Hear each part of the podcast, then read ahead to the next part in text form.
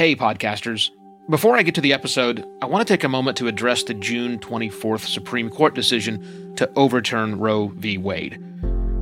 This decision stripped away the legal right to have a safe and legal abortion. Restricting access to comprehensive reproductive care, including abortion, threatens the health and independence of all Americans. This decision could also lead to the loss of other rights. To learn more about what you can do to help, go to choice.crd.co. That's choice.crd.co. And I encourage you to speak up on your podcast as well.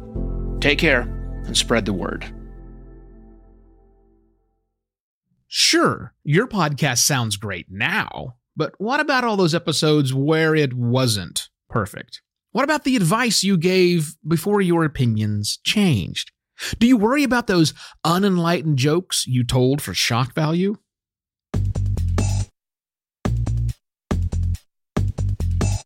Hello and welcome to another podcast pontifications with me, Evo Terra. Podcasters, at least those of us who release content in an episodic form, we treat our past episodes like they're water under the bridge. Like they were heard once and never to be heard from again. Move on, things are fine. And for the large part of the world that that is true.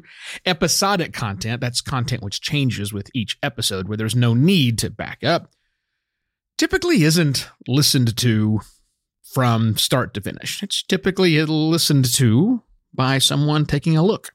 And then maybe they'll go back two or three episodes but you know it's not that it's not regular that people will go back and download the entire content. Or is it because i've seen that spike of activity happen not just for my show, but for the shows that I produce on behalf of clients all around the world. Occasionally, we'll see spikes where someone will go through and download the entire episode. Or a show like mine, which presents itself as something helpful, you might want to go back and, especially if with short bursts of content like I have, it might be worthwhile. In fact, I heard from someone last week. We were at a podcasting event. He's a brand new podcaster and found out about my show and sent me a note over the weekend that said while he didn't go back and download from beginning, he did go down back three months and downloaded all of the content. So that's what, oh, 60 shows? And so that's great. We love all of that stuff. But as I said in the beginning, what if the stuff that you said before isn't really perfect? Now, I don't mean, well, maybe I do mean perfect from an audio quality. I think people are kind of understanding in that they know the person who is choosing to download old episodes should understand that the further back in the catalog they go, it's likely, and if not likely, then understandable that quality may suffer. You know, just as things go back. That makes a lot of sense. So I don't worry too much about that. Now, obviously, if the audio was really, really terrible, I'd wonder if that's going to damage the brand because, well, I'll get to that in just a moment. I think the bigger concern I have for people who choose to go back and listen to everything is twofold. One, what if my opinions aren't the same for you? whatever your podcast is about in an episodic form? What if the things you said back in 2007 aren't current any longer? Are you giving bad advice? It was good advice at the time, but today it's not. I worry about that. The second thing I worry about, and probably worry about more, is um, unwoke commentary that might have been said, let's say. I don't mean that in a derogatory way whatsoever. Look, when I started podcasting back in 2004, um, more than a little bit of the content I made was for shock value. To get a rise out of my co host and guests. Not really a rise, but to get laughter more than anything. And, you know, I'm I don't know that I'm that great of a comedian. You know, some of the jokes I made were pretty cheap shots. I'm embarrassed by a lot of that stuff. How about you? It's true, it's history, it's there. You know, I'm not trying to shy away from it, but you know, is this something I want to have out there. I mean, I have the control. You have the control. It's your content as long as you are still beholden to that. I'm fortunate because a lot of the content, a lot of the podcasts I made back in the early days are no longer available. I have 19 different podcasts I've been a host of. I'm not kidding by that number. Only four or five, depending on how you count, of those are live today. And so, of the 15 ish or so that are no longer available, a lot of them are dead. A lot of the files have been removed. So, that's good news.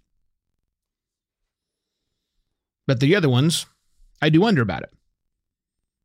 Now, the reason this is kind of important for all of us podcasters to think about is I am in the process right now of fixing some poor decisions I made when I started this show. Basically, I'm I'm repopulating everything and making it available under one single platform as opposed to splitting it up amongst many. It was dumb of me. Don't don't do do what I say, not what I do. So I'm facing my own demons and I'm fixing that. And as I'm going through basically copying and pasting old content from one spot to another, I'm seeing some things that I'm not sure should be out there anymore. Now, now, luckily, nothing has been completely and totally wrong. And in context, it's fine. But I am seeing a few episodes of this show that I wonder if they're, if it, see, here's more of my struggling. What, what, what do I do with them? Do I stay complete? Like, let's say that episode 117, I have no idea what episode 117 was. If I, if episode 117 was just flat out wrong, maybe it was right at the time, but now it's simply do not do this. But of course, I don't give a date. I don't give any, any commentary. And I am working really hard to make sure that these, these episodes of mine are more discoverable via search engines. It's one of the reasons I'm making this big change. I can't leave it up to the search engine to say whether or not that information is good or bad. That's just how good I am at doing SEO, really. How well it matches someone's search, really. So if that advice is wrong now, as the recording of this in 2020, should I remove the episode? And that means I'd have episode 116 and then 118. What happened to 117? Should I go back and re record episode 117, fixing the things that I said previously. But that's a slippery slope. This show's only been being produced since, well, I have 267 episodes right now. So that's that seems like a lot, but I have friends of mine who have 700, 1100 episodes. Should they go back? Who's responsible for that? Some responsibility has to be on the listener to take a look and see what the publishing date was, but that's not easy to see. in your podcast listening apps. A lot of websites don't display prominently the date because we don't, you know, for whatever reason. It's a pondering. I don't know the right answer to this question. I want you to think about it. I think everybody has to come up with their own right answer. Now, so far in my process, I haven't seen anything that is so terrible I have to get rid of it. I've seen a few things that are making me wonder what to do. What are you going to do? What's your plan with all this? Maybe you should have this conversation with another podcaster, find out what their plan is. I think these things are best when we discuss them together. I'm bringing them to you, so I'd love to hear what you think about it. But I also want you to talk with other podcasters you interface with at the next meetup or, you know, the next online chat that you have with someone. Who knows? Or the next time you go to Facebook and check out a commentary, ask them how are they dealing with the skeletons in their podcasting closet. And of course, when they say what brought this to your mind, you can tell them it was from an episode of Podcast Pontifications. And you get them to listen. Yes, this is me asking you to tell someone to listen to this particular program. Because I think it would be helpful. Or other working podcasters, don't you? I mean, that's why you listen. I appreciate that. Now, if you want to tell me what you're doing or give some ideas and thoughts, email me, evo at podcastlaunch.pro. Reaches me. I shall be back tomorrow with yet another podcast pontifications. Cheers.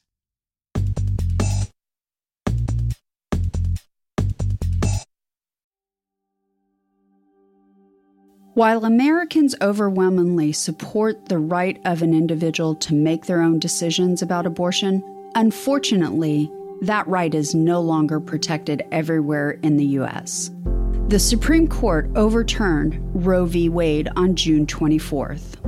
Abortion is a basic healthcare need for the millions of people who can become pregnant. Everyone should have the freedom to decide what's best for themselves and their families, including when it comes to ending a pregnancy.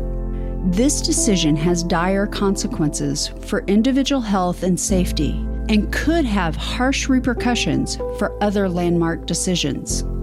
Restricting access to comprehensive reproductive care, including abortion, threatens the health and independence of all Americans. Even if you live in a state where abortion rights are upheld, access to safe medical procedures shouldn't be determined by location, and it shouldn't be the privilege of a small few. You can help by donating to local abortion funds. To find out where to donate for each state, visit donations4abortion.com. That's donations, the number four, abortion.com. If you or someone you know needs help, or if you want to get more involved, here are five resources. One, Shout Your Abortion is a campaign to normalize abortion. Two, don't Ban Equality is a campaign for companies to take a stand against abortion restrictions. 3. Abortion.cafe has information about where to find clinics. 4. PlanCpills.org provides early at home abortion pills that you can keep in your medicine cabinet. And 5. Choice.crd.co has a collection of these resources and more. We encourage you to speak up, take care, and spread the word.